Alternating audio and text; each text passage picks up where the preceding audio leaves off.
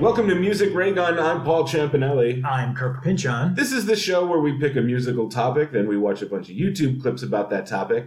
And if you go to musicraygun.com slash playlists, you'll find a playlist of all the clips so you can see everything we're talking about, right, Kirk? That's very right, Paul. And you should do that. It's a pretty crucial part of the show, I think. Uh, yeah, we- You are only cheating yourself if you don't go and watch yeah. these videos. I mean, you know, you're fucking your own lives by you know not You- doing it. yeah, you really are. I mean, yeah. We're you're gonna be not only honest. here. doing yourself a disservice, but everyone around you. yeah, you're fucking up America. That's right. Yeah.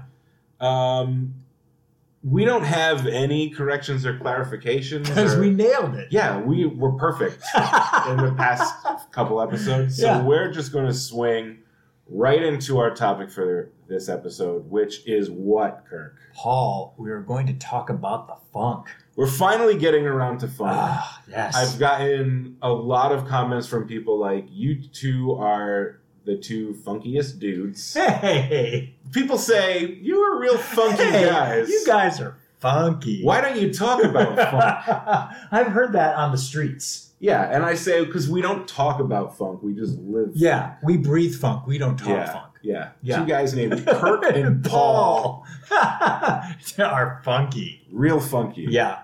No, I think uh, we are a couple of squares. I don't think Yeah. we're real funky at all, but I I know that you come by your funk knowledge honestly.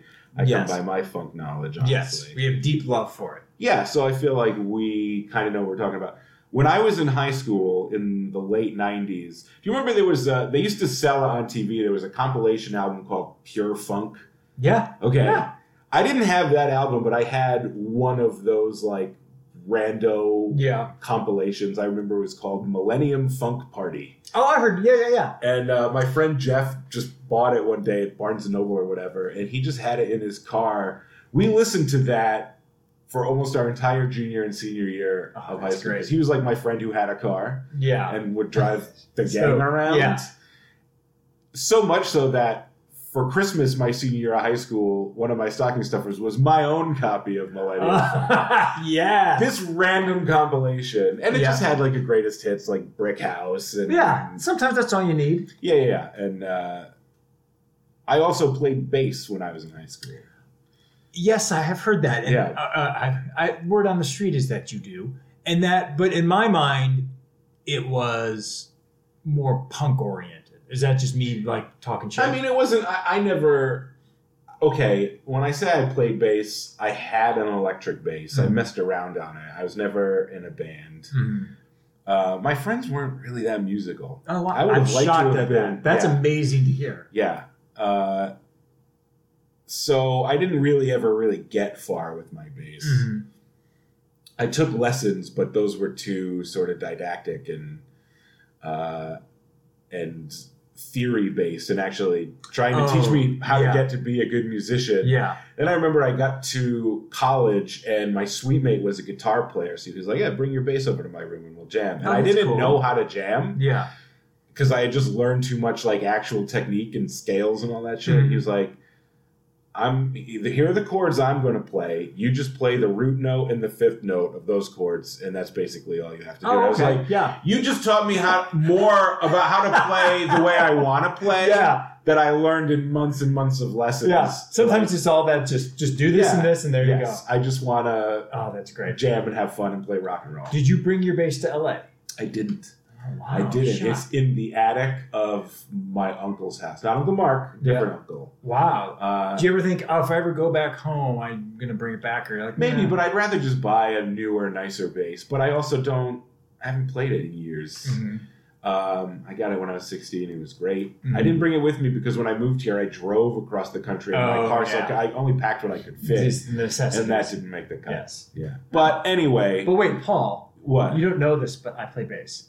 Really? Kind of. How come you never mentioned that? I don't know. So you kind of do too. Yeah, I kind of play bass too, I- Yeah. but I started way late.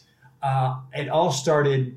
My wife's best friend, uh, well, maybe when I was like in thirty or thirty-one, got divorced, Yeah. and then in the divorce, she got her ex-husband's bass, Okay. and she's like, "I don't fucking want this thing," and I was like, "I'll take a free bass." yeah. What kind of bass is it? it was. I don't have that one anymore. That was it was it was pretty shitty. It was a fretless. Oh, and it that's was- tough to play. Yeah, and it was really old. But I was like, well, I'll just take a free base. I don't care. yeah. And uh, so I was fucking around with it, and I was like, oh, maybe I'll go take lessons. So I went to Sam Ash, which I think is still around. Maybe I don't know what that it's is. a, it's a big giant music store. It's a Okay. chain. They had it used to be on Sunset, um, the Sunset Strip, and they were offering a month of like you can do a month of free lessons of anything you want. And uh, I took bass, yeah. and the teacher, whose name is Michelle, I got along with real well. I ended up taking private lessons with her for like two years afterwards. Oh, that's cool. Yeah, and she was the one I was like, get rid of this fucking fretless. yeah. this you is did, stupid. yeah. And so my my You're not wife- Jaco Pastorius. Cut it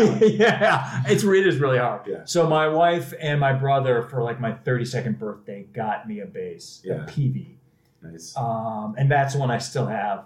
I played for a couple more years, had kids, didn't play till again till last year. Oh, so you picked it up I again. just brought it out, and because of YouTube, I'm like, oh, let me see what I can do. It was- Yeah. And all I ever learned was like, I like even with with my teacher, I was like, I just want to learn covers. I just want to learn funk covers yeah. and don't and she's like do you want to know notes i was like no just like put my fingers where they are and i will do that so that's really all i can It's do Basically, like being taught tabs. yeah, yeah Yeah. exactly i don't know what i'm playing but if i can remember where my fingers go that's what i do Yeah. Yeah. Yeah. That's what I, I would just get tabs and like learn specific songs with Yeah. my sweet mate in college. Oh, that's cool. And, uh, yeah, but I did have a subscription to Bass Player magazine for a couple of years. wow uh, where I learned a lot. In fact, the first issue I ever got had the guy from our first clip on the cover. good segue Good segue. good We're segue gonna get a little history lesson first. yes Uh, I mean, I, I, br- I, I we're talking about the bass because to me, it's like it's the instrument that defines funk music. yes because it's all about the downstroke it's all about Right. the one and that's the bass yeah So that's what we're going to learn about. This is like a little bit of an interview with Larry Graham from Yeah. Sly and the Family Stone, yes who invented a way of playing bass Yes. that became basically the sound of funk music. yes Uh, so let's just dive into that. And he's going to talk about slapping and popping. yeah I love the slap bass That's We all had our own musical background and experiences that we Oh. were allowed to contribute it's to. so the cool band. looking It's So just everybody that- brought something to the table. I mean, Sly and the Family Stone is one of the greatest. Oh bands. yeah, they're amazing. Uh, I learned to play Hot Fun in the Summertime from them, Yeah. which is the easiest thing I could learn because everything else is too hard from them. If anyone doesn't recognize the song they're performing, it's "Thank You for Letting Me Be Myself Again." Which is great. uh, which we're going to hear the bass line on, uh, from that, which is the bass line. It's just so yeah. heavy. Although Sly was the This well, right now This this is they're playing not dance to the music, music, but it's they're about going to to. go into The whole point is, yeah, musically he would allow us to express ourselves, and I think that that really helped the band to. and of course you know Larry Graham later went on to be Pie. Prince's bassist. Oh, really? Yeah, like in the later, like maybe from like in the early mid two thousands on. Oh, okay. Yeah, that's why Prince became a Jehovah's Witness. Because of Larry Graham. Mhm. I, I just taught. I just learned some trivia. Yeah, there you go. Didn't know that. Yeah, music, so to speak. yeah, there it is. I mean, that's so Openness to new ideas that allowed Larry Graham to go wild with his bass. He invented a new style of playing that would become one of the sounds most associated with funk. It's so funny. Like he just came up with this. Yeah, he's gonna everyone he's did it. gonna explain how. Yeah. Sly's the coolest. dude. Oh God, he knows how to wear a hat. he really does.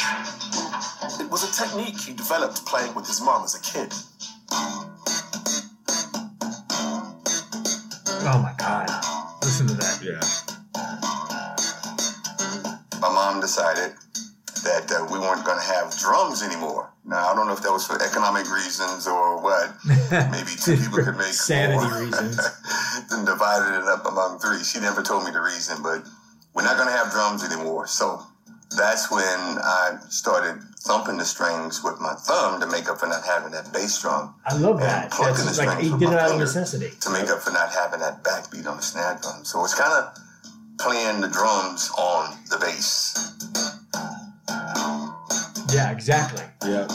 I just learned how to do this. It's not easy. It's not I could hard. never quite get the hang of it. It's I just I maybe because all that time off I, I was like I, uh, now I can do it not well, but you can go, oh, he's kind of doing slap bass with this. Yeah, and I always had a sense that like there are certain um, brands and models of bass Yeah. that funk players prefer. So I wonder if it's something about the way certain basses are built, if it's like the pickups that certain basses Yeah. have um, make it easier to get that sound out of it. yeah, it might be It's probably string- mostly technique. Yeah, Like, it's mostly technique, I yeah. believe. I think it also has maybe strings mhm. because when like I- how high the action is or yeah, whatever. when I got when I recently got my bass restrung, I didn't do it because I didn't know how. Yeah. So I just like I went to a musical place. Can you help me? Yeah, uh, a musician friend of mine, I was like, hey, you know music. I'm like, what strings should I get? He's like, just get these. That's what you need. So Yeah. it's a little bit of strings too. But yeah, mostly it's just learning that technique. hmm and it's it's the coolest thing. It's so cool. And then may, again, it's one of those things where you're like, it looks like you're not even trying. right, right. You're just smacking it and fucking around, but you're creating brilliant sounds. Yeah.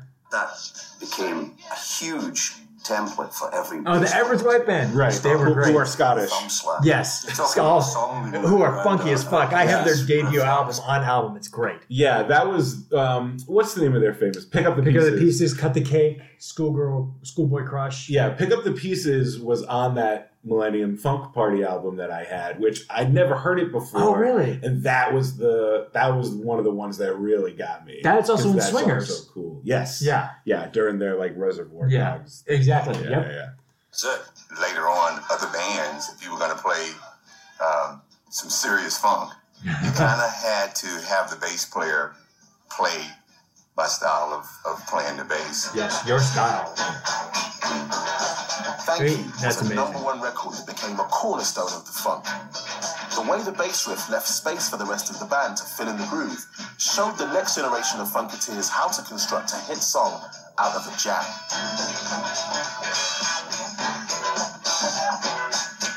Yeah, I mean, it's also just amazing where they're like, other bands must have been like, okay, the thing that Larry Graham's doing, w- we got to do that. Well, I mean, what m- must people have thought? Could they even tell that it was a bass guitar, or people were people going like, "What instrument is that?" Yeah, I don't know. That's a great question Right, too. like, Like, it's- wh- what are they? What are they? What instrument do we not know that they're adding? And Then Right. maybe if they saw them live, they're like, oh my god, he's doing that to his Yeah, bass. and it's not pedals. No. It- there's no like effects. It's not a a keyboard or a Yeah. synthesizer or anything. Obviously, yeah, it's just fucking it's dumb. just a weird way of playing the Yeah. bass that no one had ever done before, Well, and that sounded like nothing else. and it's so standard now to think that that was like revolutionary because you know we grew I up mean, on it. Yeah, like funk just has that sound in it. Yeah. And you don't really question it anymore, but it literally like nothing sounded like that before. It Yeah. was just an alien sound in the music that it must have blown people's minds. Yeah, because you can play that like normally. Yeah, and it's, but it doesn't. people be like, it's fine, you know. Sure. But to, to do it that way, it's just a whole different world. yeah, yeah.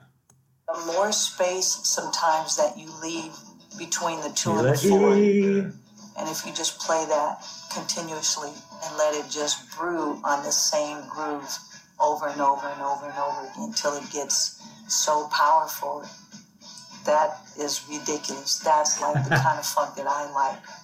And then you make the ugly face. Yeah, that's right, you do. AKA the bass phase, The bass bass. which we talked about before when we looked at I am. I I love her. Because their bass player makes some great She ugly makes. face. She's she's the epitome of bass bass. yeah. So I just wanted to lead off with that because it's just Yeah. the history lesson of the sound of Yes. funk. That is uh, crucial. Yes. That said, the sound of funk is so great because funk crosses over into every other genre. There's Yes. so we're gonna we're gonna look at some stuff that's a little jazzy. We're gonna Mm-hmm. look at some stuff that's a little more rock and roll. We're gonna look at some stuff that's a little disco Yep. because funk has his fingers in Yeah. all those pies. Yes. Uh, but uh, the next one is yours, and I'm real excited for it. Love the song. It was a track on Millennium Funk Party. I, I, It's a I would pretty expect stone nothing. cold funk. It's a pretty classic. yeah. It's it's uh, Cool and the Gang's Jungle Boogie. yeah. uh, which is my favorite song from them. I have a whole history with Cool and the Gang. That we're- Sure, because they get a little poppier later, but this is like Yeah. '73. Yeah, this is Still a little- very early. yeah. Um, but this is a great song used wonderfully in Pulp Fiction. Mhm. Uh, Mm-hmm. Um, but this is just a stone cold jam, and of course, on the midnight special because it, it, where else would it be? Yeah, this is a midnight special, so it's not going to be the studio version because they perform stuff live on the midnight special, it's which is great. why it's such a great show. yeah, it's a little fast here, but it's still fucking great. Yeah, I just I want to say before we start it, even before Pulp Fiction, which, which came out when I was eleven or twelve, Yeah. I loved this song. My old man likes cool. And Oh, Cool. that's great. He has the album it's on, and he and I just like liked that song. And he, Yeah. he would take the album out and play it, Oh, that's awesome. and it's so cool. Yeah, it's so cool. And this this performance is awesome. Yeah, They should have a show like this. again. I know we've said that I before. know but- they really do. Oh, it's so fucking good. yeah, I am never tired of this song. yeah. Okay, I'm gonna wait for this to kick in. And then, oh, it's so good. All right, so here's my history with Cooling Gang. I'm a huge Cooling Gang fan. I saw them in concert twice. Really? Yes, but I was way too young for this. Sure. I saw them in the pop days, Yeah. uh, and they were amazing. Ladies' night, etc. Ladies Night, which is a great song. And then I saw them in the mid 80s where they were really pop. And I've read history on them and stuff like that. In this early uh, incarnation, the core of it is three brothers. Yeah. The Bell Brothers. Cool. Who my wife met at a charity event. Really? Yeah, his, he has a picture. And then the saxophonist, uh, who I don't remember, and then the keyboardist. They're all brothers Mhm. and they all had this funk band. And as the story goes, they were the ones early on who saw the writing on the wall that, like, hey, if we want to really make money, we need lead singer. Because there's no lead singer. Right, it's, now. it's more like the meters where it's just sort Yeah. of funk instrumental. It's funk instrumental, and then they kind of did like the chanting and singing together. Yeah. A couple of the songs they sang, but there was no real focus on the lead singer. Yeah, I read that the at least on the album track, the guy who does the minimal vocals, all those growly, like, Yeah. do it again, like that is just like their roadie. who did it. Oh yeah. Yeah. That's very too. Like none of them really wanted to be the lead. Yeah. And so uh, I think, excuse me, the saxophonist brother Bell saw this guy uh, James JT Taylor, and they're like, "Oh, he's our new lead singer." Yeah, And he's really polished. And as soon as he became lead singer, then they're like in the stratosphere. And then they're just like, "We're gonna make a ton of money, and we're just gonna be R and B, and then we're gonna be pop, pop hits. Yeah, a little less funky, much less funky." but still great. Yes, they kept that funk because then they became disco, Yeah. and we're still very funky and disco. Then the '80s came, and they're like, "Well, we're gonna make even more money." Yeah, And I swear I'm not talking out of my ass, but they do the theme song for Wheel of Fortune. really. Yeah, I'm Not a wheel John watcher. I'm a wheel watcher.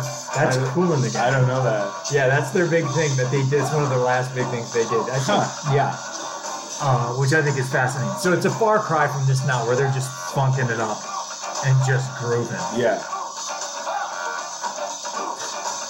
But it's great. uh, I mean, it's fascinating how, how much they've changed. But it was the time. I mean, even while they were popular, they changed. yeah, yeah, exactly. Um, and there's also, and I'll get into this with other other groups, so many members in a funk band. Oh yeah. so many members. Well, yeah. You, I mean, there's a whole brass. Yeah. You know, it's uh, yeah, and I have. Uh, there, we'll, we'll get into it later. Of certain bands that started to make little cuts here and there, which is fascinating. like, do we need Yes. two trumpet players? yes.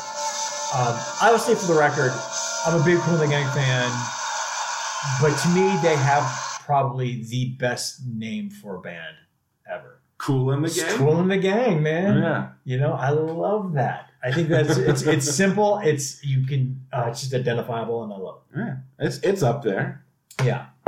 Uh, all right, let's keep it going with another great big funk band from the same era, and we're going to look at another live performance. Do you know Samandi? I don't know Samandy, so this will be interesting. Samandi was a British uh, funk band from the early '70s. Mm-hmm. They had members from, I believe, like various uh, African nations and some some islands, and it was uh, a melting pot. Mhm. but they were basically uh, British. Uh, and they were around for only a few years in the early 70s, like three or Yeah. four years. They put out three albums. and they dissolved. In the past few years, they've sort of gotten back together. Mm-hmm. So we're going to watch a performance from just a couple years ago on your favorite radio station. This is from KCRW. Ah, yes. live in studio recording.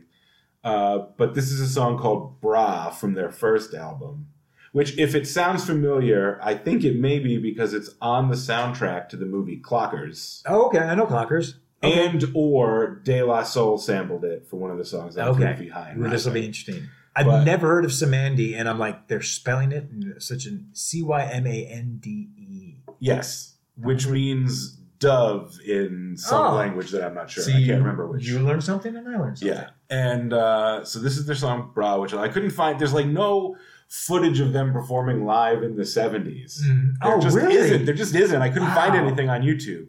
So this is from like 2014 or 2015. And I don't know how many of the band members now are original members. Yeah. Uh, and how many aren't, but this is a great performance. This is one of my favorite funk songs. Wow. And I think you're gonna like it a lot. How did you discover them? I don't know. Just deep down. I Deep don't digging. know. That's so funny, Paul.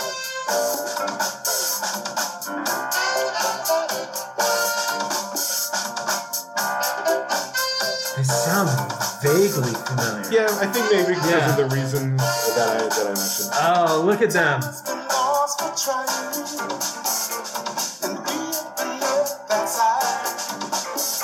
I might know it from the instrumental. I don't know the song. Yeah, Like, I think maybe it's like it's the De La Soul sample. sample. Yeah. it's a pretty strong sample. Yeah. On, uh, uh, Yeah, this which song sounds is a familiar. change in speed from three three feet. Under. Okay, okay. Oh no no okay yep Yeah. yep. Oh look these guys are great. Some of these old dudes who are still so awesome. Still awesome, still playing, and still like yeah I got this. Yep. Oh they sound great. Oh this is so like great like heartwarming. It's like yeah these little guys are still kicking it. Yeah. And they were broken up for 40 years, and they were only together for like three in the first place. That's amazing. I think the singer might not be the original member because his voice just sounds different to me than Okay. the original. And he seems like he's a little bit younger than them. If he if he's barely it's not like they got a real young guy. Oh that drummer's killing The me. drummer's The awesome. drummer's fucking killing me. And then the conga player gets a nice Yeah. Oh, uh, does he? solo for the bridge that's gonna blow your mind. Yeah, I love the drummer. He just looks cool. Yeah, he's just really cool. Oh wow. Yep.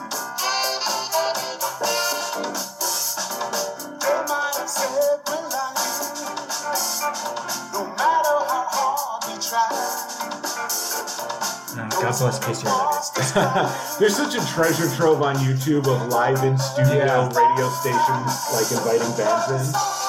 There's This is so amazing much too, stuff with it. because who would think to invite them? You Yeah, know, I which is mean- amazing. You're you're a true music fan. You're like, you know, what, let's get how you pronounce your name again? Samandy. Samandi. Let's get Samandi in here.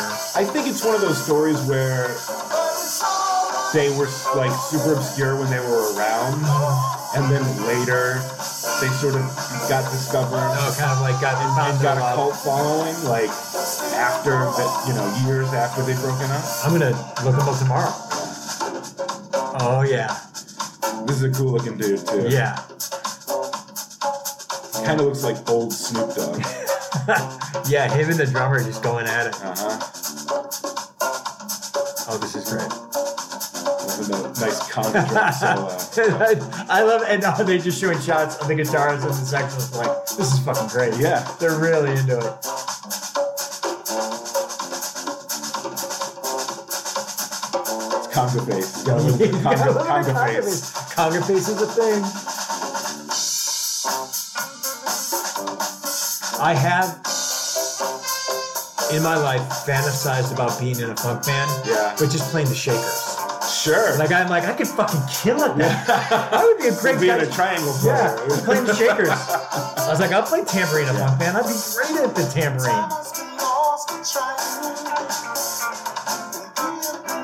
Bass player's playing a five string bass. That's Yeah. Now, to me, five string bass in a funk band, awesome. Five string bass in a rock band, fuck you. Is that like fuck you, you pretentious jagoff? Right, right, right. Yeah. Especially I can because see I did that. like a lot of those new metal bands. Oh, yeah. had five string bass. I players. remember videos of that. Yeah. Yeah. I look at a five string and I just go, I can't even. So like, remember when we looked at Morphine? The guy plays a two string bass. That's right. Simplify it when it's rock and roll. Funk, make it as complicated Yeah, as you want. 'cause that's It might what as we well be need. a jazz band. Because you're gonna rip, but if you're in a rock band, it's not, it's not It's supposed to be simple. Yeah, exactly. Oh, they just killed it. Yeah. So look up Samandi's I'm- I'm- self-titled first I'm album. looking it up tomorrow. for more like that. Uh, but let's go to one of yours. I, I just I meant to say this at the top too. It's funny again our differences. Oh yeah, We both love all funk, but my selections tend are tend to skew to the early to mid seventies, Yep. and yours tend to skew to the late seventies, early eighties. yes, which is because that's how I was alive. right, right, Yeah, right. It's just how it's what I remember. So we're not going in chronological order here. All of mine go in chronological order, and all of yours go in chronological order. But I'm still alternating that. Oh, that's great. So we're going to jump back and forth As through what we time should. a little That's bit. how it should so set up your next clip. Uh, up next is the band Heatwave uh, with one of my favorite songs of them uh, called "Ain't No Half Steppin'." Which I'm not super familiar with, except from Big Daddy Kane. Big Daddy Kane. Yes, he samples. He samples "Ain't No Half Steppin'." Right. and In a song by the same name. Yes. Yeah. Yes. And uh, I love ain't no half stepping as just a phrase. Uh, Yeah. I think it's a great thing to live by. You should not half step in life. yeah. It's not a thing you should do. Um, I'll tell you, this is sort of a weird side Mhm. note, but the phrase ain't no half steppin' always reminds me of a weird thing. Because the first time I heard it was, I think it was my sophomore year of high school. Uh, they made t shirts for Spirit Week. And one of the students got to like draw the design, and he Uh-huh. was a good artist. And it was like sort of a graffiti style. And he drew a facade of the school and the mascot was a ram. So he drew like a big cartoon ram in the Mhm. football uniform, sort of like rising up over the facade of the school Mhm. and looking like intimidating. yeah. And it said in like graffiti letters, he wrote, Ain't no half stepping. See, that's what made it cool right there. Yeah, yeah. And I had never heard it before that. I was like, What the fuck does that mean? I don't know, but the I love other it. thing I remember about the t shirt was is there was a clock on like the Mm-hmm. top and the front of the school. And in the drawing, he had set it to 420. And so I get what that means. Yeah. That's also how I learned what that was. Oh, you learned a lot from one t shirt. That's right. That's right. That's great. So anytime I hear the phrase "ain't no half stepping," Half-steppin'. I can picture the drawing of Yes. As the well you Sal should. Ram. Yeah. Uh, but uh, I love this is to me their funkiest song. They this isn't one of their bigger hits. Their big hit that you will know Mhm. is Boogie Nights, Yes. uh, which was famously they, uh, Paul Thomas Anderson tried to get that, And he couldn't get it. couldn't for the get movie. it, couldn't get it for the movie. Uh, they also have a, a disco song called Groove Line, Yeah. Mhm. and they have a big uh, ballad called Always and Forever, which so many people have covered. Sure. Uh, those are their big claims to fame. But let's play it for a bit, and I'll tell you one of the reasons why I find this band fascinating. Um, they were big on, I love a band that plays live music, and they're still like, you know what? We're gonna have fucking amazing choreography. I That's know that hard you do. to do. Yeah. I mean, I love it in a in just a singing band, but to have an instrument, have an actual band do this, is Yeah. fucking insane. And the choreography isn't like super complicated because you still No. have to stand there and play the Yeah. bass. But it's Right. tight. Yeah. So uh, the band is comprised of uh, kind of an amalgam of guys. What the original guy, the lead guy, his name I forget, is actually from Dayton, Ohio. Okay. um, and he brought his brother in, and he's the core of it. With uh, the big claim to fame is Rod Temperton. I hear Rod Temperton is. Mm-hmm. That name rings a bell. Rod Temperton is a huge producer and producer of all of Michael Jackson stuff. Oh, okay. So Rod Temperton is the white, goofy-looking keyboardist of this band, and he left the band amicably because he's like, you know, and I just want to be a writer and producer.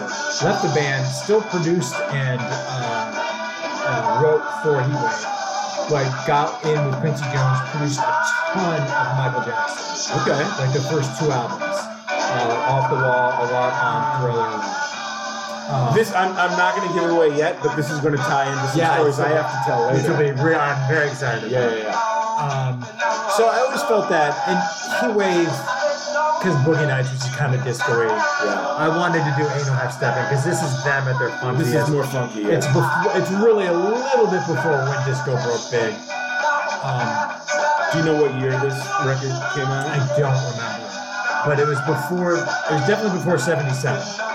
Yeah, I would guess around uh, 75. Yes, something like that. Yeah, because it's still that funk where it's not getting too disco-y. Right. And again, that's one of those bands who are like, it's so easy to make that quick pivot from funk to disco. Yeah. And they're like, let's go make some money and do It's a a fun fine disco line. song. It's a yeah. fine line.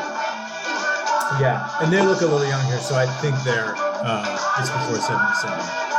But the band itself, Heatwave, it's kind of they've had so much fucking tragedy. Like Oh, really? they've had revolving band members. Two band members in separate instances got stabbed, To death? not to death. Oh. One of them maybe. One got stabbed by his girlfriend. Ooh. Another one got stabbed uh, randomly, and then the lead singer years later got into a horrible, horrible car accident. So it's one of these weird bands that just have horrible Cursed. tragedies. Yeah, they're a little bit cursed, Yeah. um, which is a shame. But yeah, they're just Did any of them die tragically? yes. Okay. The guy in the uh, I I, I The got car a, accident Yeah, killed him? he died, Oh, yeah. okay. Okay. Um, I didn't know if you were going to say he was like disfigured or No. ruined his voice or it killed him. Yeah, one of those. Um, but and uh, th- there was like a brief documentary on them on BET, and like they used to send. This was like the band that would just spend hours practicing to get the funk right and to get the moves right at the same time. So they were always incredibly tight. Like, the temptations of funk. Yes, exactly. Yeah. At some point, and maybe it's not. Oh, here it is. It's Are they doing kung fu fights? one of them jumped on his shoulders in one show I saw, which is unbelievable. Yeah, they're just fucking it up. They're also wearing uniform costumes that start to blend into disco too. Yes, They're yes. wearing that- these, I don't know what you'd call them. They're sort of onesie one- jumpsuit. a one- onesie, yeah, I think it's a jumpsuit, which uh, looked good only in the 70s. with real like sashy scarfy belts. yeah. And yeah. I like when you and I try to describe fashion. It's really hard. We don't know the names No. for different types of clothing. But we, we do our best. Yeah. We do our best. Yeah, see, everyone's on board. I don't know where they are live. I love audience banter. Oh, yeah. I hate audience participation in theater. Oh, I, I that's the love it with fucking music. worst. Yeah. Like I, I know a lot of people hate it, but you know when you'll see some concert footage and like a whole verse, the lead singer will like hold the mic out to Oh, the audience, yeah. like you know the words, you sing Yep. it. Yep. I love that. I love that too. Yeah, yeah, yeah. I love that too, and I love the I love the um, Prince would do this a lot. Is he would do it, and then he'd stop and go, "Hold on, hold on, hold on. I, I'm gonna go home if you're not gonna really take it." Yeah, and you know yeah, it's yeah. a bit, and you know you're being Right, played, right, but you right. don't care. yeah. It's like I'm on board. I'm Yeah. on board with this bit. And some bands will go so far, like, not to get off on too far on a tangent, but like Green Day and Foo Fighters will often have a fan come on and like play an instrument. They'll like hand over Oh, the that's guitar fucking or like cool. sit behind the drums. Oh, I love And it's also like when it works and they'll put it on YouTube and you'll get to see these kids, like kids go up and just kick ass Yeah. on a song with their favorite. Oh, that's band. cool. And they're living the dream. Yeah. Yeah, but that was a that was a heat wave. Anyway, which I've been yeah, trying. having the audience participate is a nice way to end it. Uh, okay, are you familiar, Kirk, with the Hustlers Convention album by Lightning Rod? No.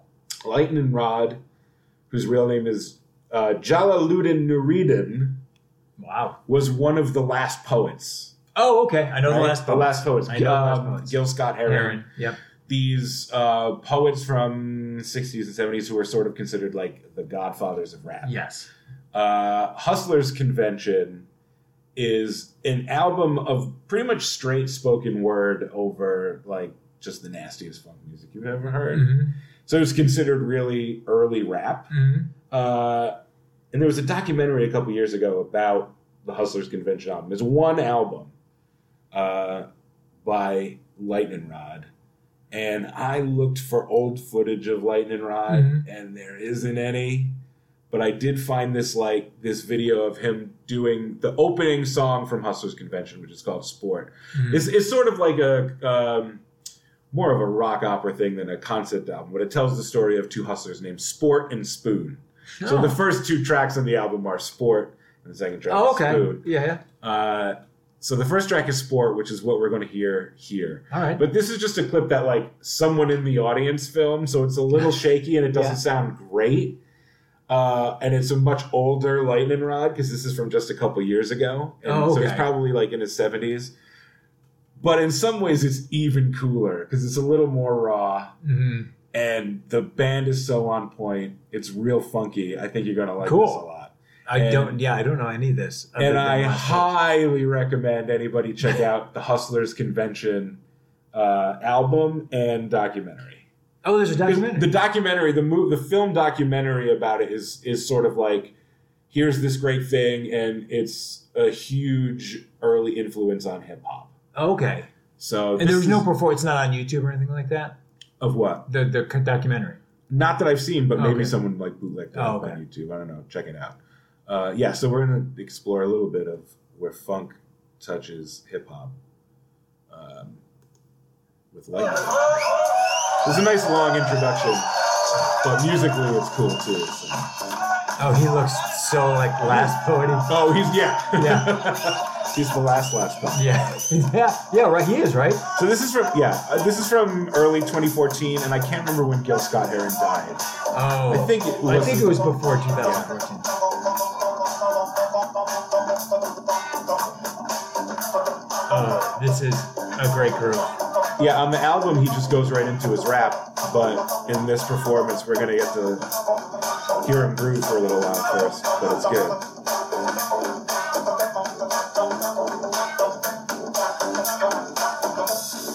Wow, Ah, yeah. They got the trumpet. Trumpet's rare. Trombone. Trombone, sorry. Yeah. Yeah. Trombone is rare. Uh, see, now this is like a concert. They're like, oh, I would have loved to seen this live. Yeah. I just love watching him dance. Oh, yeah. he's just, he's in his own thing, man.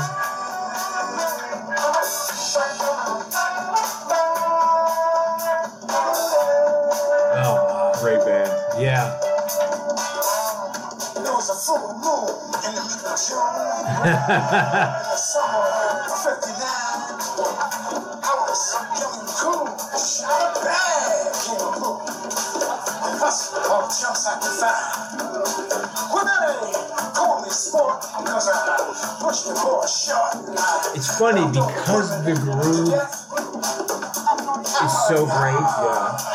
Uh, it doesn't come off as pretentious or annoying or anything. Oh yeah. Whereas if I think in any other venue or any other Like style, slam poetry. thing. yeah, No, like thank you. if there was no music or no funk or different type of music, I was like, oh boy, yeah. You'd be like, hey, Uh, all poetry should be performed over music. Paul, you are not wrong. At all.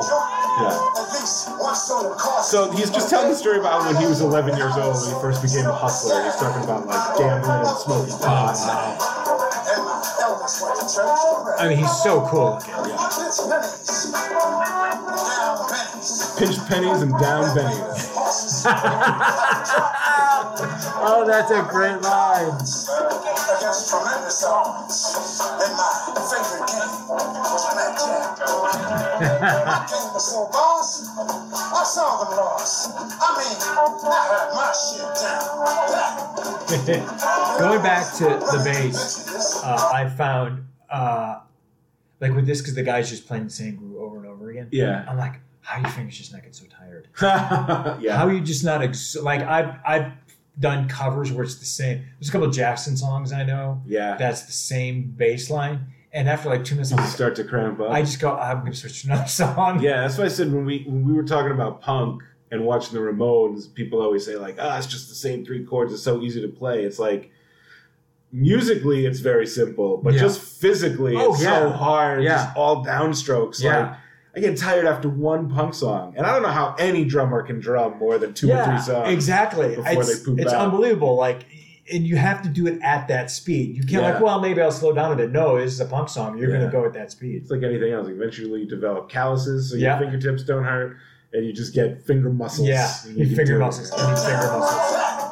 When I was running through bitches, like rags and riches, that's where my heart was at. That's where my heart was at. Down son's dream, a hustler supreme. There wasn't no game that I couldn't play. And if I like that guy, caught too. him cheating, I would give him a beat, and I might even blow him away. Wow, Oh, the- that's great that the crowd's like, yeah, we, we're with you. We know this. Oh yeah, We know this, this. whole album is such a huge call Yeah. thing.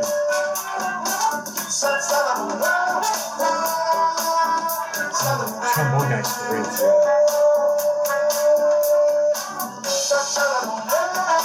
And I wonder if, uh, when they recorded this, if they did the whole album or just sport.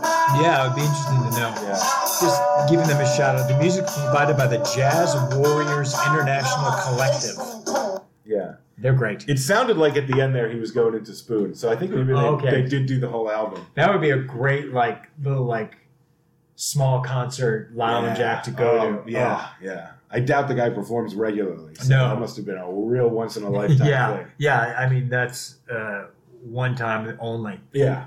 Yeah, Uh, so yes, check out the album Hustlers Convention. which is a great name for now. yeah, by yeah, the way, by That's Lightning fucking cool. Rod from I think also 1973. A lot of 73 in Wow. here. Yeah, that sounds about right. When the funk really started hitting. But uh, take us into the 80s, Kirk. Set up your next Going into play. the '80s with a little cameo. early cameo. early, early cameo. Yes. Shake your not, pants. Not the cameo I know. Not, Not the Word cameo. Up cameo. Not which I went to that concert. really? When I, Word saw, Up was I saw Word Up, the Word Up concert, nineteen eight- uh, fall of nineteen eighty six yeah. in Cleveland. Uh, I don't think you're gonna know who the opening bands were, but I'm gonna say them anyway. Uh, rap duo The Boogie Boys, Mhm. followed by a band that we'll eventually talk about, Full Force. Uh, you were right. Neither one's ringing a bell yeah, over here. Full Force is big in my life. Yeah. And then Cameo opened. Um, Word And- Up. interesting. They played a lot of Word Up off that album. They had another album before Word Up, which was a big R&B album called uh, Single Life.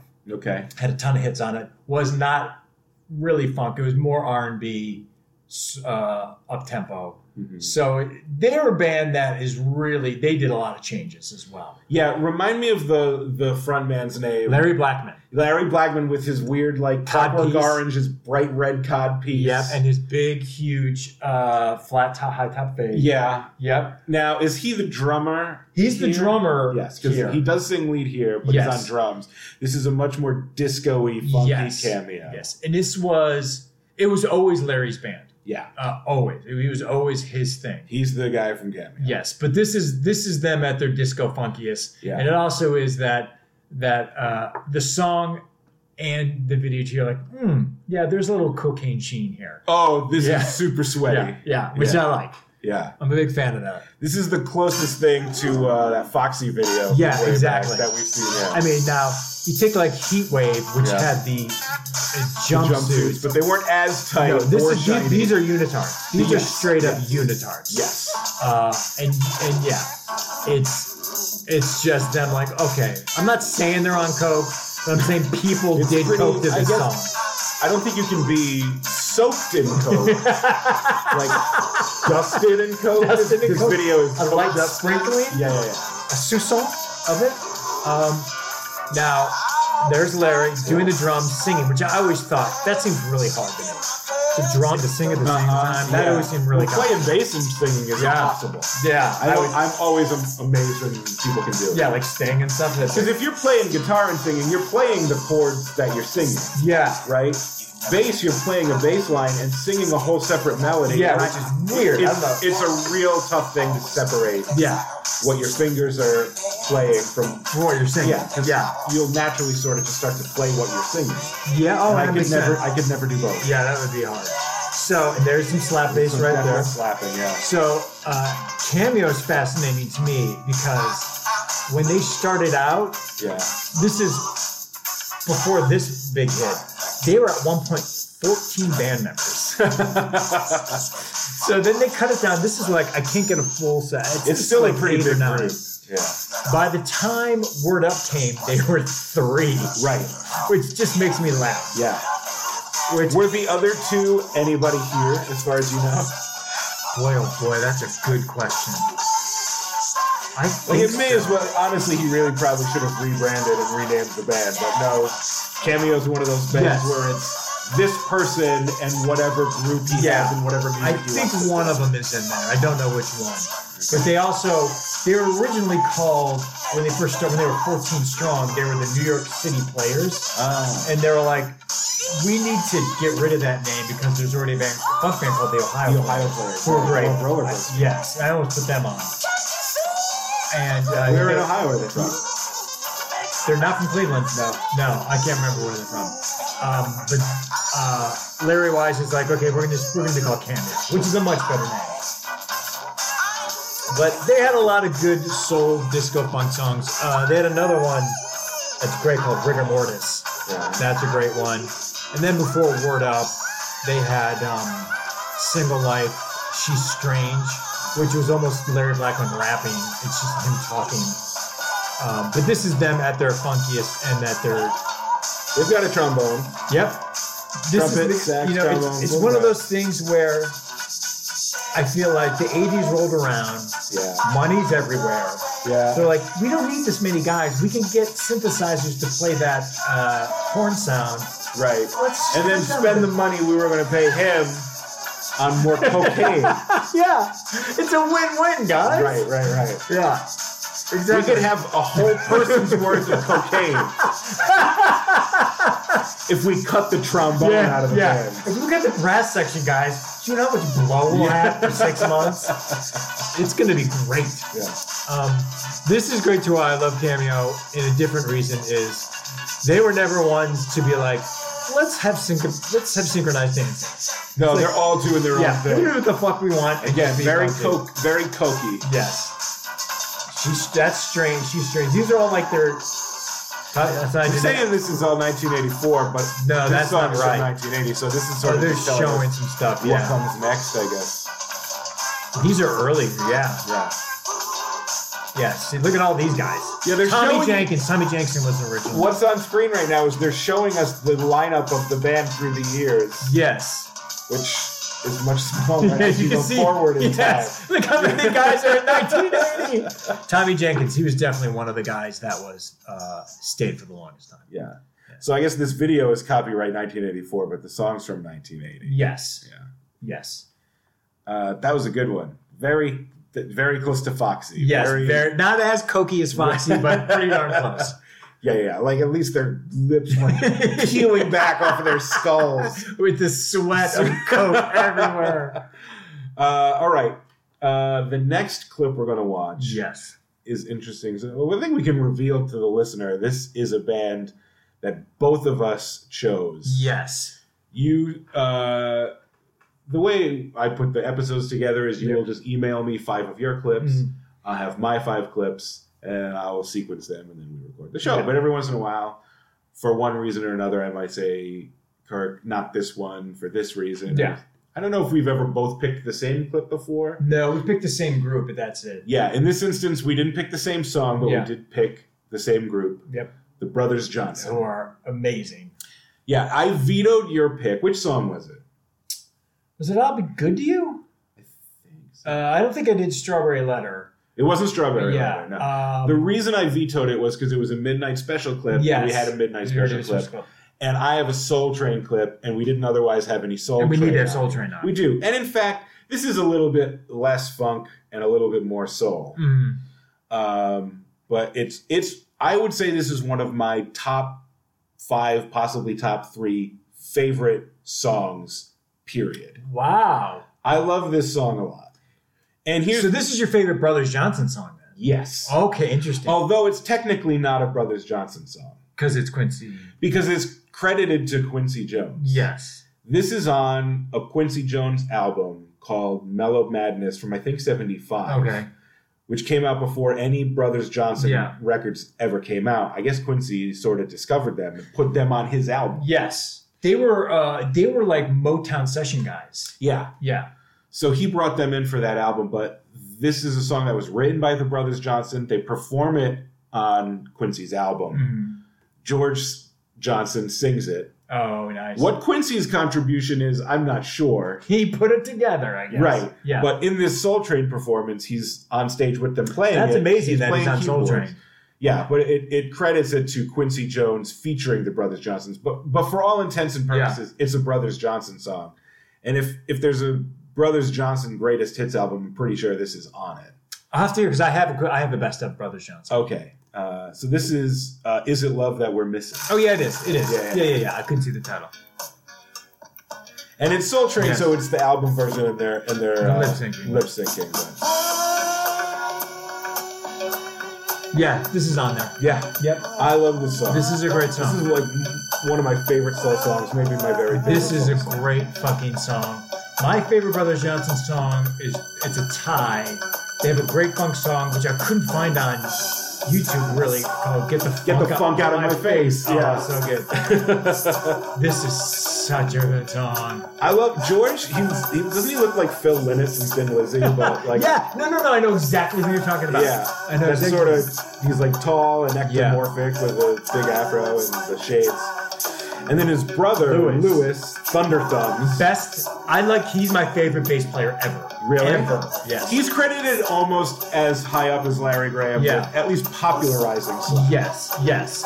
He, uh, Strawberry Letter 23, um, yeah. I went to my bass teacher and I was like, hey, can you teach me this? And she straight up said, no. No, She's like, she's like, Fuck you. I, she's like, I can kind of play it for you, Yeah. but you, there's no point in you learning that. yeah, because you're not Lewis Johnson. Yeah, she's like, don't even bother. and I was like, okay, okay.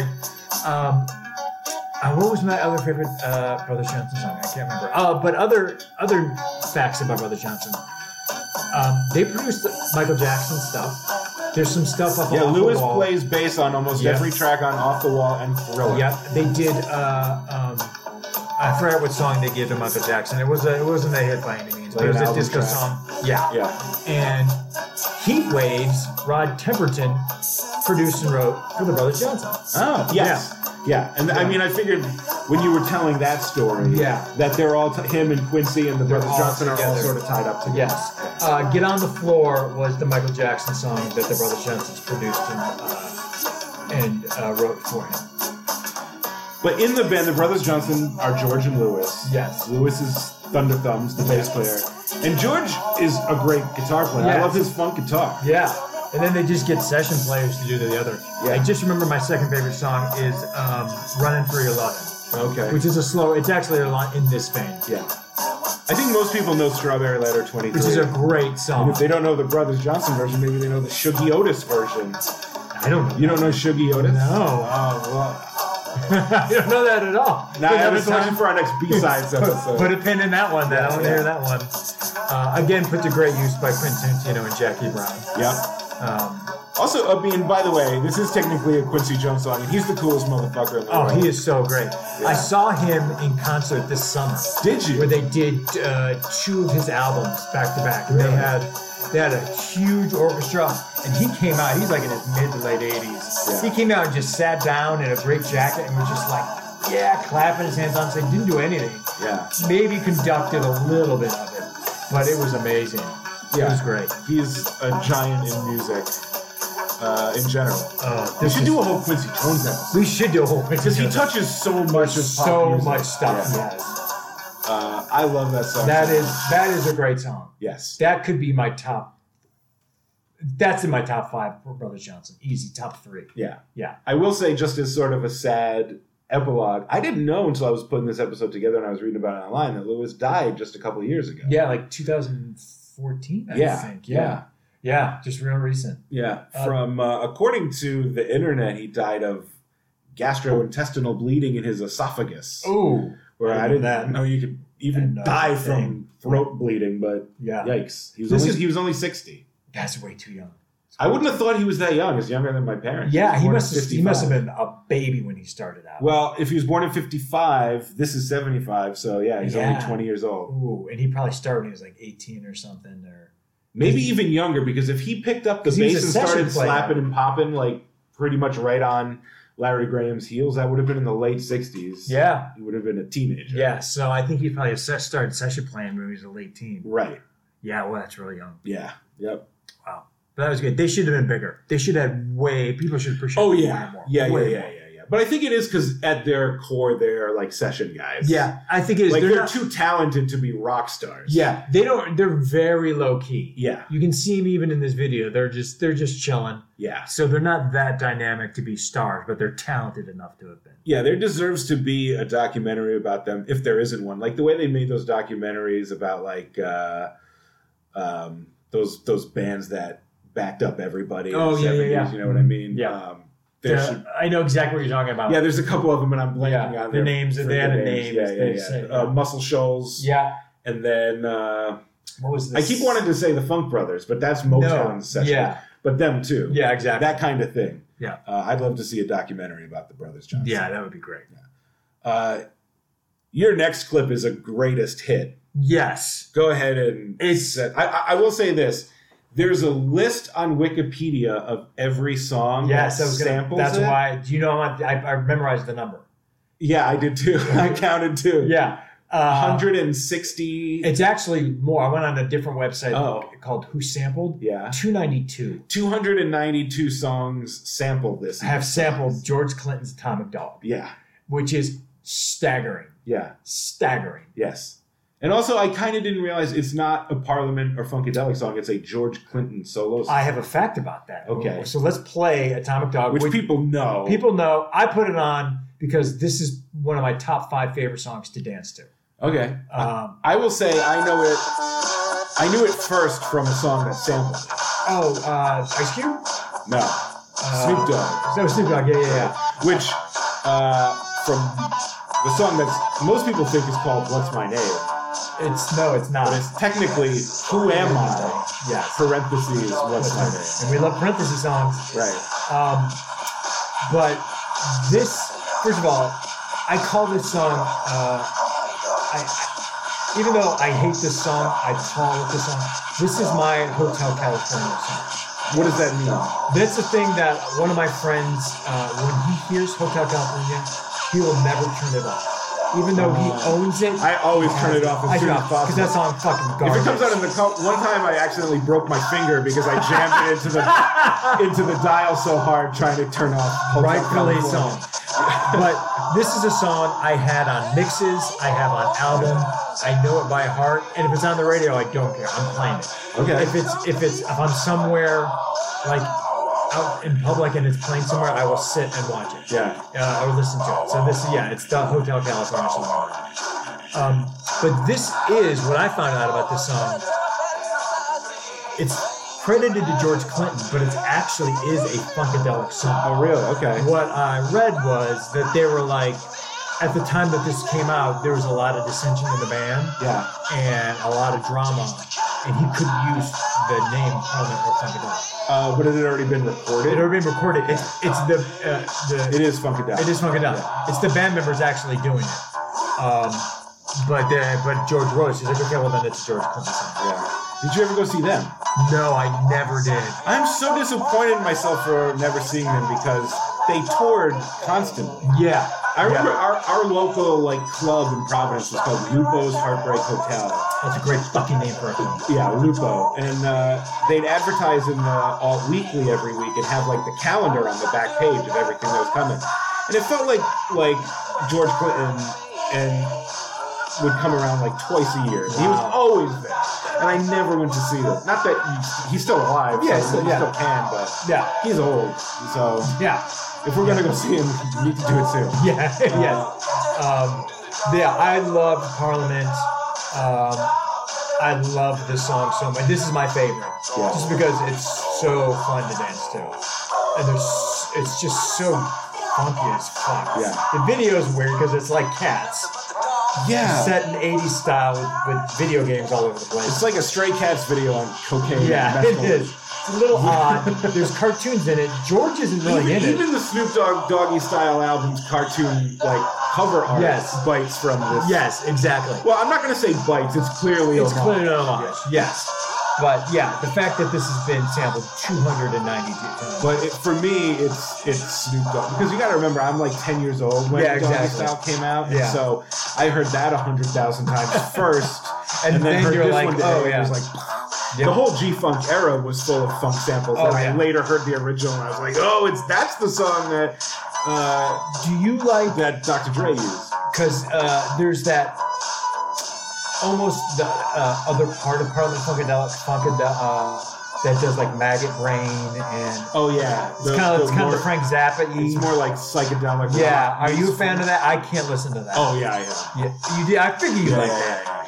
Like one of my friends was like, "Oh, maggot brain," and I was like, "Okay, no, this is not what I You don't know." like maggot brain? No, not at all. Yeah. I mean, this is just a decidedly 80s sound Oh yeah, itself. 80s electro funk Yeah. is right in my wheelhouse. I can tell you my favorite Funkadelic song. what Bop Gun. Bob Gun fucking Bop great. Gun. Yeah. Which is not the kind of uh, gnarlier stuff you're talking about. Yeah. It's straight up funk. That's straight up on. Yeah. I think mine would be uh, Get Up for the Downstroke, yeah. which that's I'm a big good one. fan of. That's a good one. Uh, I'm not a big fan of. Uh, he did the. T- oh fuck! What is that guy? do? He did a, a theme song to the um, sci-fi movie. A really bad sci-fi movie.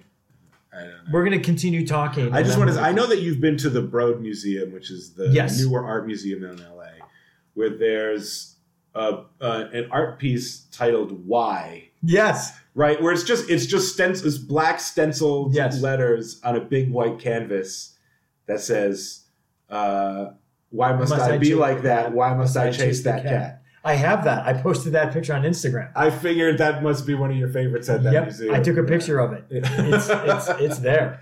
I wanted there to be a second piece next to it that just said nothing but the dog." oh, oh, yes. Yeah. Oh my God, dude. That would have been great. Yes. Uh, yeah, the the movie I always think of, again, maybe because I'm a little younger than you. I don't know if you've ever even seen this movie. But yeah, it's from the 90s. So remember PCU? oh, I, Jeremy Oh, I know Piven and PCU. John Favreau. Oh, fuck yeah, I've Yeah. seen PCU. Yeah. Yes. And they, there's a conceit through the movie where they're trying to get people to come to their party so Yes. they can raise money to save, quote unquote, the pit, which is Yeah. like this place where they live They hang out. illegally on campus. It's kind of a fraternity, but not a fraternity. 'cause Right. The fraternities are the bad guys. So they they name their they so Yeah. they're gonna their band's gonna perform and the name of their band is Everybody Gets Laid. So they put they, they put flyers up around campus that say tonight at the pit everybody Everybody gets gets laid." laid, and then they realize they need an actual band and in the movie It's people. George Clinton comes Yes. in and they play the party. I bet you at that age, when you saw it, we were like, that's a good movie. I remember seeing it. Uh, I'll tell you exactly how I saw it. Uh, at the very beginning of my freshman year of high school, Comedy Oh, Central ran a my marathon God. for a week of school related Yeah. movies at the beginning of September, and that was one of the ones they showed. So I watched PCU and Back to School over and over again. Back to School is fucking Back to School great. is really I great. love Back to School. Another movie that has a band play a party in it. Oingo Boingo. Boingo Boingo. Yep. Yeah, yeah, yeah. I love it. Who don't really belong in this No, episode, so but we that's won't okay. mention them again. Yes, I just remembered, and before we move on, Yeah. the song that it's a very weird. Uh, George Clinton did the theme song to the Black Hole, which was a sci-fi movie. in Was that the early- Disney one? Yeah. That was a Disney sci-fi Yeah. movie, right? It's yeah. weird. He did it. It's on his greatest hits. Yeah. It's the last song of his greatest hits, and you're like, this is odd that he. Huh. Yeah. George Clinton did a movie for a Disney soundtrack. Yeah, it's I did weird. not know that. Yeah, real weird. All right. Uh, my my last clip, and then you'll have one after this, but my last clip takes a little bit of setting up. I'm already going to predict that you won't like it because you don't like maggot brain. Ah, Yeah, I do not. Yes. This is funk that's really more into the psychedelic rock yes. funk rock sort of Mhm. realm. This is a band called Witch, and this is a genre, a sub sub genre called Zamrock. Do you know what Oh Zamrock my God, is? Paul. No. Okay, Zamrock is a brand of psychedelic funk rock from the African country of Zambia in the late 70s Oh my God. uh, in Zambia. Zambia went through like sort of an economic boom Mhm. in the 70s. Uh, I think there was some sort of political revolution. Mm. And then also because of their uh, copper exports, they just were doing really well. economically. Mhm. So Zambia throughout the 70s went through a boom, and came, with that came more art. Mhm. And that's sort of the soil in which Zamrock flourished. Huh. But it was a short lived mo- movement because then uh, after their boom, Zambia sort of went bust because the price of copper plummeted and sadly AIDS ravaged the country I do remember that. Yes. and everybody in which except the frontman died of AIDS. Oh my fucking god! Really? Yes, yes. Uh, so Zamrock was short-lived for that Wow. reason, and they sort of disappeared for decades, like uh, Hmm. Samandi. Uh, but in recent years, again, uh, the lead singer, who I wrote down his name because I can never remember it, Jagari Chandra, Mhm. sort of has reformed a new witch and is performing again. Wow. So this clip is from them performing recently. Again, there's no footage of Yeah. of uh, Witch or Ngozi family or any Zamrock bands Yeah. performing back from when Zamrock was current. But uh, they performed this set in London ye- uh, recently, within the last couple of years. We're going to watch a clip from a 40 minute Mm-hmm. long YouTube video. There's no shorter version. So I'm going to skip ahead to about 20 ma- 28 minutes in. But anybody listening who wants to watch it later, I recommend the whole thing. As you say, we're gonna watch all forty minutes. Right, right, right. Uh, one last note before we start this, which like GQ and Troop before them on our show is an acronym. Yes. Give it to me. And this acronym, unlike GQ and Troop, is fucking awesome. All right. Which W I T C H stands for We Intend to Cause Havoc. Yep. Yes. Yeah. Yeah. That's how you do that. That's how you do it. back then. That's how you do it. They fucking nailed it. yeah. Okay. I mean, as much as I love Troop, they don't know how to do background. it's a different style of music. It's a different style of background. Yeah. Uh, so this is the song "Lazy Bones," which, if they had anything like a hit, uh, this was sort of their most well-known song. Some people may be familiar with the next song. It's called Lazy Bones. So this is your introduction to Zamrock, Right. Yeah. Yeah. which I, I'm love. virgin ears.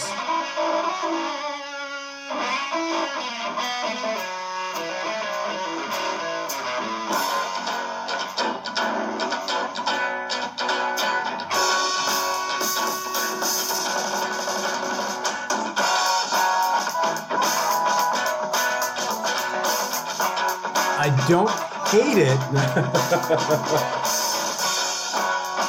This definitely leans harder into the rock and roll Yes. side of funk, but yes.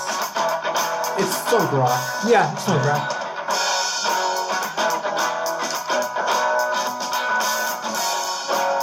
right now, and I I don't mean to.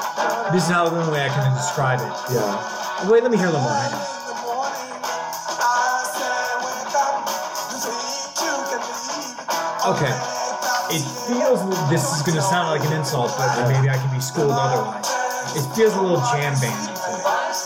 Oh, see, I think it sounds garagey and real and real Feels tight. a little like the parts of the Black Crows that I don't. like. Ooh, ooh, you're cutting deep. I didn't do cutting it. deep. It's the only way I can describe it. Uh, Part of it is that guy right there.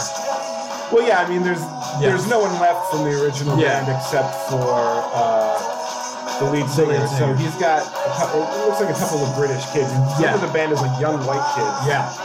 I mean, um, that's that's my that's again. I'm coming at it with virgin ears sure. and uneducated about it, so that's my first impression of it. Uh, I think flips this the is table. way harder and tighter and less bullshitty than the Black fucking It Crows. is probably yes. I will give you that. It is less bullshittier. Again, that was a shortcut because I didn't know how to describe it. That's my first. That's the problem too. Is like I don't in general do not like guitar solos. Uh, I do in the right context. Yeah. Um, Like here's the best way I can describe it. yeah. Uh, I like the drummer. The Yeah, the drummer's the, funky. The drummer beat, I'm like, yes. Yeah. Um, but I can't hear enough of the bass. because Yeah. it's so guitar heavy. Yeah, that's true. Yeah. Uh, the bass, I think, is a little higher in the mix on the studio version of Lazy Okay. Bones. Okay. Uh, but it is definitely a fuzzy guitar sound. Yes. This is Zamrock. That's another thing. I'm not a big fuzzy guitar guy. Yeah. Uh, What? but the, the drummer swings. Drummer's good. Yeah. What, what were you going to ask? I, I was trying to figure out is there two guitarists in it? Was that one guy? Uh, I think there are two guitars. Okay, so one's playing like rhythm and then Yeah. Okay. Yeah, there's a rhythm and a lead. yeah. Okay. Like I don't even see the basses. I haven't really shown him that much. But Jagari for years just like was, you know, he just worked at gas stations and was not a celebrity on any level. Wow. He just became a regular dude. And then again, like Zamrock is a thing that just kind of Popped out. gained listeners in the past few years. Like, Like just recently? yeah, like the kind of people who just kind of like dive in bargain bins and record stores and, and Wow. unearth things. Because the internet is so much easier to spread that around. Yeah. Yeah. So all these old bands and old subgenres get rediscovered. I do love that that it's giving this guy like a second lease on his uh, Yeah. musical career. That's pretty fucking cool. Thank you. Um, I take a rest. I, I like to join them and So listen. yeah, there's a, a 40 minute set of Witch playing live. I recommend people watch the whole thing. I've watched the whole thing a bunch.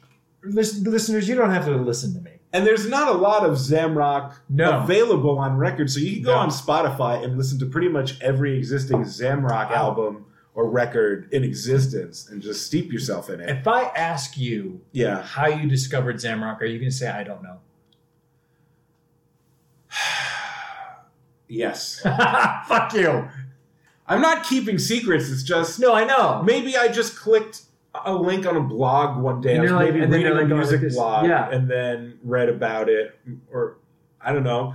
Uh, 'Cause it's a not like which you- album got re-released, and I Yeah. read a review on Pitchfork, or or I don't, I really don't know. I don't It's know. fascinating because obviously you didn't grow up with this at all. no, I've You only know known it. about this for the past three or four Yeah. years, maybe. That's amazing. That's Yeah. amazing to me. yeah, but I don't really keep. Yeah. I don't remember anymore where I heard of things. It just sort of Yeah. all goes into my brain and my Spotify playlists, and then I listen to it so much Yeah. but I forget where its origins are for me. yeah. Well, you're more adventurous than me. So. Uh, well, yeah, but that that gives that gives an episode like this a lot of variety. That's right.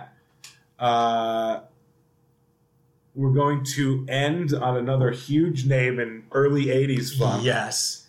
Maybe putting some ti- uh, tying some things up as well. Okay, tell tell the story because I don't I, I know the Gap Band, but I don't know this song that super well. This is uh, I love the Gap Band. I, again, I saw them in concert. Okay, Uh, I saw the Gap Band in concert, I think right around this time. This is like 83, 84, I believe. I'm pretty sure if memory serves that you dropped a bomb on me is was on like Millennium 82. Funk Party. Drop the Bomb is their biggest hit. That's a huge. That's a huge one. That was Yes. before this. Before this, they also had um, Burn Rubber, which is a great fucking song. Yeah. Again, too big of a hit. Um, they've had a ton of hits. Um, I saw them right around this time. I was around 12 or 13, and I had I made my parents take me because they would, I couldn't go alone yeah. and this was around the time where they played their hits and everything and then in the middle of it they would do the roof the roof the roof is on fire Yeah. motherfucker burn and my mom looked at me and she's like i can't believe i'm back. Oh. she was so Right. not happy But it's not the radio, so she can't just turn it off. no and she would, we weren't about to leave because we paid money Yeah. um, but so i did get to see them in concert it was great the gap band is consists of uh, three brothers the wilson brothers uh, charlie wilson is the uh, lead singer and kind of the leader of it are charlie wilson tied together very very good friends with snoop dogg Oh. like buddies Okay. like uh, charlie wilson is uh, his Is he from? Is is the Gap Band from L.A.? no Oh, okay. uh, they're not originally from la but uh, charlie wilson just became really good friends with snoop over the years yeah. and coined the uh, uh, Snoop has nicknamed him Uncle Charlie, Oh. and that's how kind of what he goes by.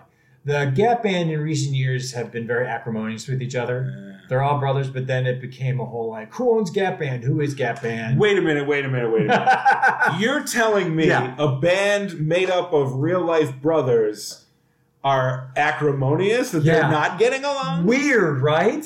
Uh, never heard of that before. Yeah. Um, not a thing until the Gap Band. yeah, not a thing in music. Yeah. That brothers end up fucking hating each other Yeah. when they're in a band together. I uh, so they don't tour anymore together. Okay. Uh, only Is this a climax situation where there's three different gap bands floating? no. I think uh, Charlie Wilson. Charlie Wilson goes on his own. He's kind of has a um, a medium solo career. Mhm. I'm assuming he sings all the Gap Band songs when he's on tour. Right now, he's on tour with Keith Sweat, Ooh. which that's another topic. That's pretty I special. love me some Keith Sweat. Yeah. So, um, but this is one of my, this is one of, this isn't my favorite Gap Band song, though I like it very much. Mhm. This is very indicative of a uh, early '80s funk Yeah. and early '80s funk videos, because this video is cheesy as fuck. But party great. video. It's a party video because it's the party train. Yeah. So let's just play the party train. Sure.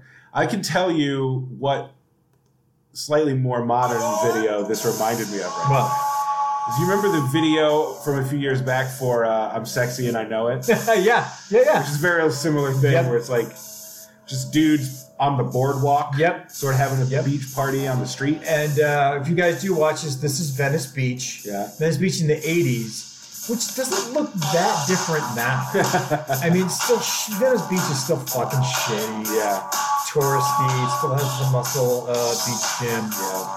Uh, but they shut down the street and put on the Gap Band. The Gap Band loved them some cowboy hats. They Yeah, and- always wore hats like this, Also, Charlie wearing all leather, all leather. and it doesn't look that cool. No, it it's is that fucking way, not. so it's never that cool. Yeah. Um, but hey, you gotta look cool. yeah, you gotta look cool.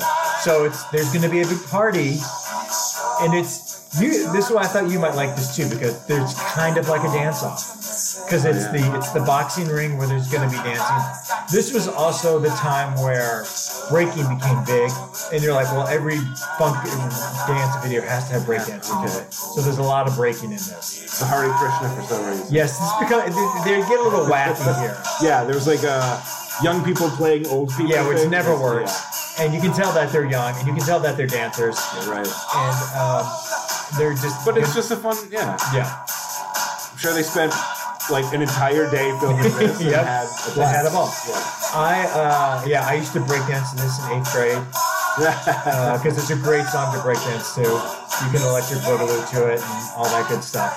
As you'll see, uh, there's a ton of breaking in this, and uh, there's also of course Charlie Wilson on the beach in a speedo coming up very soon. and just all sorts of LA types. Yes, very very LA centric. I gave the video a look before we uh, recorded the episode. I what, do I remember someone on roller skates at some point? Oh Or did I make that up? No, there's Oh, a that roller happened. skating. I think it's the guy with roller skating with a guitar on. We're holding a guitar. Right, which reminded me of the uh, George Benson video for "Give Me the Night," Which I love that Yeah. fucking video so much. George Benson, another guy that I love desperately. Um, We've had George Benson because we heard the on Broadway. when we did our yes, dance. yes. We need more George Benson. Oh, it's a dancing Hare Yes, he's, Krishna. he's locking. He's a locking Oh, up Hare yeah. Krishna. And not bad. Just in some splits. Um, I also see there's Charlie Wilson in a speedo. Um, Thanks, Charlie. These kids fucking killing it. Um, see, how, notice how he doesn't give his brothers the chance to show what they've got. Oh in no, his speedos. no. Charlie Wilson is the the voice and the, the sexuality of the cast. Right. the brothers are all talented. They all are great musicians and they contributed. But He does sort of uh, efface himself there, where he poses next to a bu- bodybuilder, Yes. and he just sort of looks like a dumb straight bean. yes, because I he's just so wanna back it skinny. up. Yeah, Yeah, like okay, we've just seen him in a speedo where he's like making himself look, but in, but in this shot, it's like oh, he just looks like a dump yeah, yeah. next to the Next to bodybuilder. these huge. There's a guys. bit of fun there. Um, yeah, that's Lonnie Wilson. I can't remember the other brother. One plays guitar. Uh, the other's keyboards. Also, lots of '80s bikinis, which are really Yes. small tops and long butts. That Yes. was the, that was the look. You had to have a That's the look. long butt in That- the, in the big 80s. long flat butt. That was sexy. Yeah. though. I mean, so like, you know, I'm 12, 13 years old watching this video. Yeah. Not only as a guy who loves breakdancing going, this is amazing. yeah, Loving the Gap Band. And then like, oh, and there's girls in bikinis. Bikini girls. This video is the best. sure. It's very interesting to watch this breakdancing now. It's like watching basketball in the 80s and seeing them dunk. Yeah. You go, ah, it's better now. Like it's gone so far and evolved so far. Right, this but is they like were way inventing. Yes, this Yeah. is venting at the time, but it's so it's progressed so much more. Yeah. Oh yeah, that guy's great. Oh, and he got arrested. It's too much breakdancing. But what's he gonna Oh, do? wait a minute. Is the police officer at dancing? I too? don't know. What? Oh, He, he wasn't a cop. What at is that all. Oh, it's great. shit. He is a cop. He's just a dancing It's the cop. dancing cop. All right, more Charlie, Charlie's At Crank. the end, they're like, you know what? Let's get Charlie in, in the speedo. And yes, Venice is weird as fuck. It's Yeah, still just- weird. It's weird. as- Yeah. Muscly dudes and bikini chicks. Yep. Still to It's the this thing, day. it- that's the thing of Venice. Yes. But like, uh, Charlie has done songs with uh, Snoop. Yeah. A couple, like maybe like five or six years ago, he had a great hit with him. This Uh, video ends weirdly abruptly. Yes, still too abruptly. Uh, Uh, Snoop and Justin Timberlake and Charlie Wilson, yeah. uh, which is a great trio. Snoop Dogg has become just sort of an am- goodwill ambassador to all music. Oh yeah, yeah, I mean, it's it's just fascinating to me how how friendly he is with Charlie Wilson, and then But with also- everybody. Yeah, with Everyone, everybody. He was on the Daily Show ten or twelve years ago, and he was just like, you know, stoned as fuck the way he is. Just sort of leaned back in his seat, and he had like a pimp chalice in front of him, Oh my and he god. was just being his goofy self. And John Stewart just sort of leaned over to him and touched his elbow and said, "Hey, remember when white people were afraid of you?" I do remember that. it's and he true. just sort of cracked up. And it's true, like he changed his image Oh, so yeah. hard from Yeah. the gangster rap thing. Well, like he saw where it was going after Biggie and Tupac died. He was Yeah. like, "Uh, no, He's no like, you know more what, fuck of this. that. I, I just, I just want to have fun. yeah, I just want to have fun, smoke Yeah. weed, make their music, yeah. run uh, football leagues for kids.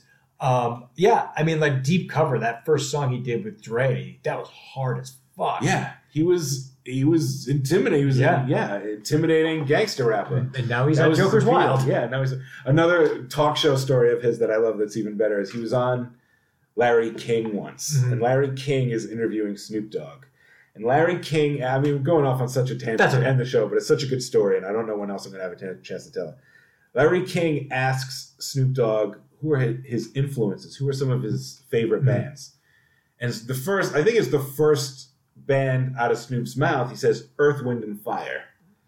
And Larry King immediately goes, What goes up No, come down? Because he's confused Earth, Wind, and Fire Oh Yeah. with blood, sweat, and Oh, tears. that's so. and he gross. started singing Spinning Wheel.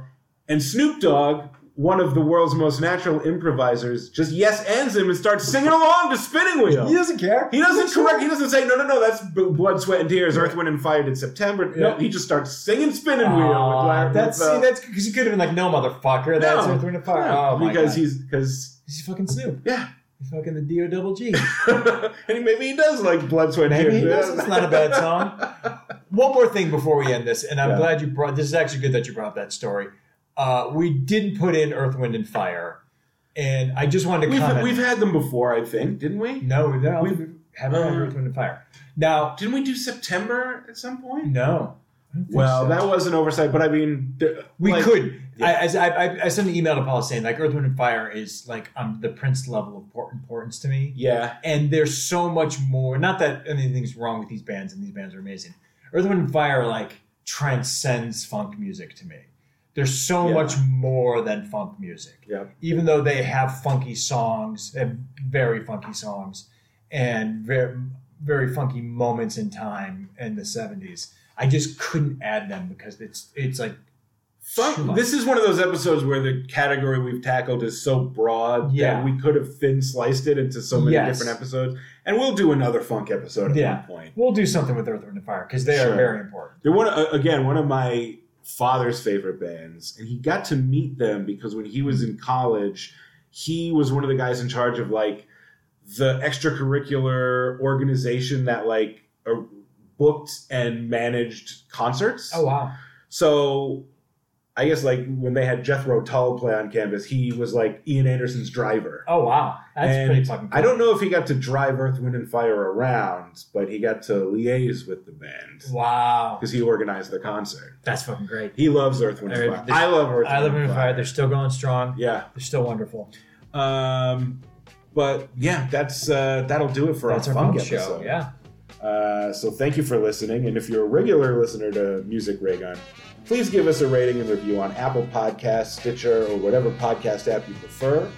You can find us and follow us on Facebook and Twitter, where we're at Music Ray Gun. We're also on Instagram as at Music Ray Gun Podcast. You can always send an email to musicraygun at gmail.com. I'm Paul Champanelli. I am Kirk Pinchon. Until next time. See ya.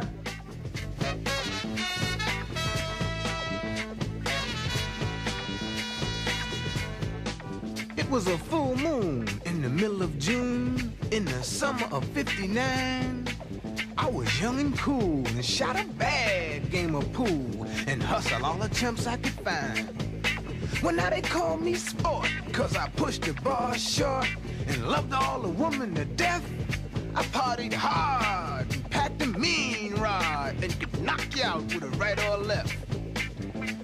I learned to shoot pool, playing hooky from school at the tender age of nine. And by the time I was 11, I could pad roll seven and down your whole quarter wine. I was making it a point to smoke me a joint at least once during the course of a day. And I was snorting scab while other kids played tag. And my elders went to church to pray. I pitched pennies and down bennies and played the horses at the track. I wanted cards against tremendous odds, and my favorite game was blackjack. I seldom lost cause my game was so boss. I mean, I had my shit down pat, and I was running through bitches like rags to riches, cause that's where my heart was at. Yes, I was a down stud's dream, a hustler supreme. There wasn't no game that I couldn't play. And if I caught a dude cheating, I would give him a beating, and I might even blow him away.